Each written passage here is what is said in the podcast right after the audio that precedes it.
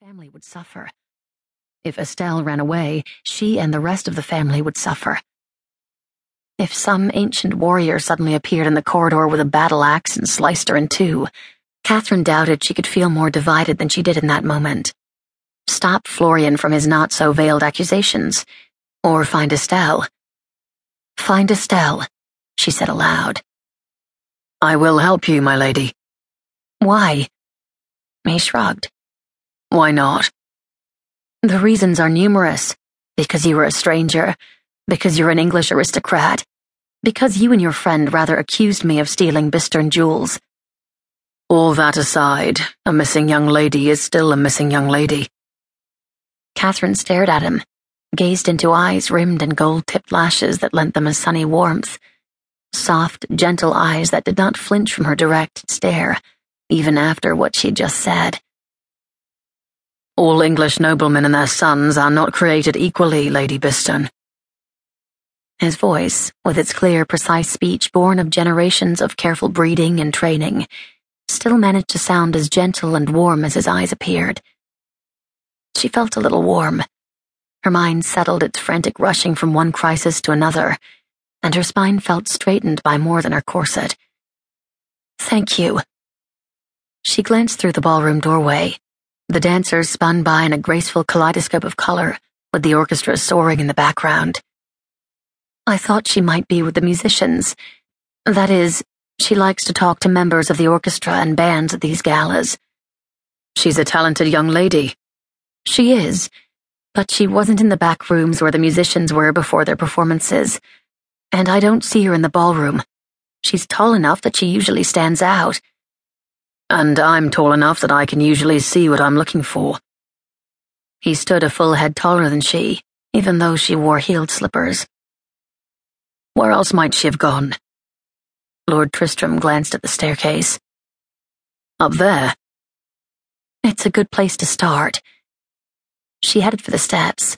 Her toe kicked something on the floor. Gold flashed as the filigree setting of the comb sailed across the hall.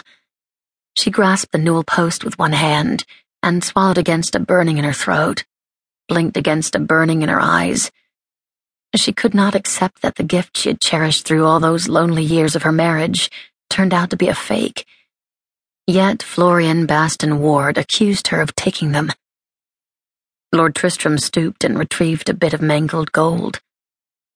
We'll talk about this later. I have no idea why I should talk to you about my husband's perfidy. To form her response, she employed all the hauteur she had learned in her four years as the wife of a peer. With all the hauteur of the peerage she had been raised to potentially inherit as a younger son, he responded, I think you will. For a moment their eyes met, held. He remained calm and warm. She hoped hers told him to kindly remove himself from her presence. Since he remained right where he was, she must have failed. She couldn't waste more time on him. Pretending he wasn't following her, she headed up the wide, polished treads once used for indoor tobogganing until some young lady had shown too much petticoat lace, and a young man commented on it. Ah, the silliness of youth. The silliness of youth, Estelle's, kept Catherine climbing to the second floor and the range of private rooms for anything from gentlemen withdrawing to smoke their cigars to young ladies needing a place with maids standing by to repair a torn flounce or pin up a tumbled lock of hair. A remote chance might have led Estelle into this latter room, and Catherine opened the door wide enough to peek around the edge. Only two maids stood in anticipation of someone entering for assistance. Has Miss Van Dorn been in here? Catherine asked. No, ma'am, the maid bobbed a curtsy. I haven't seen her tonight. Catherine thanked her and closed the door to the momentarily empty corridor. Lord Clothbridge's younger son had vanished from sight. Good. Estelle was none of his concern. Catherine's artificial jewels were none of his concern. She could not imagine why he acted as though they were. She glanced up and down the passage.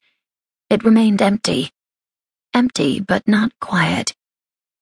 Music from the ballroom soared from below, along with the rise and fall of voices and conversation and laughter. The rumble of male voices and stench of smoke seeped from beneath a door further down the hall.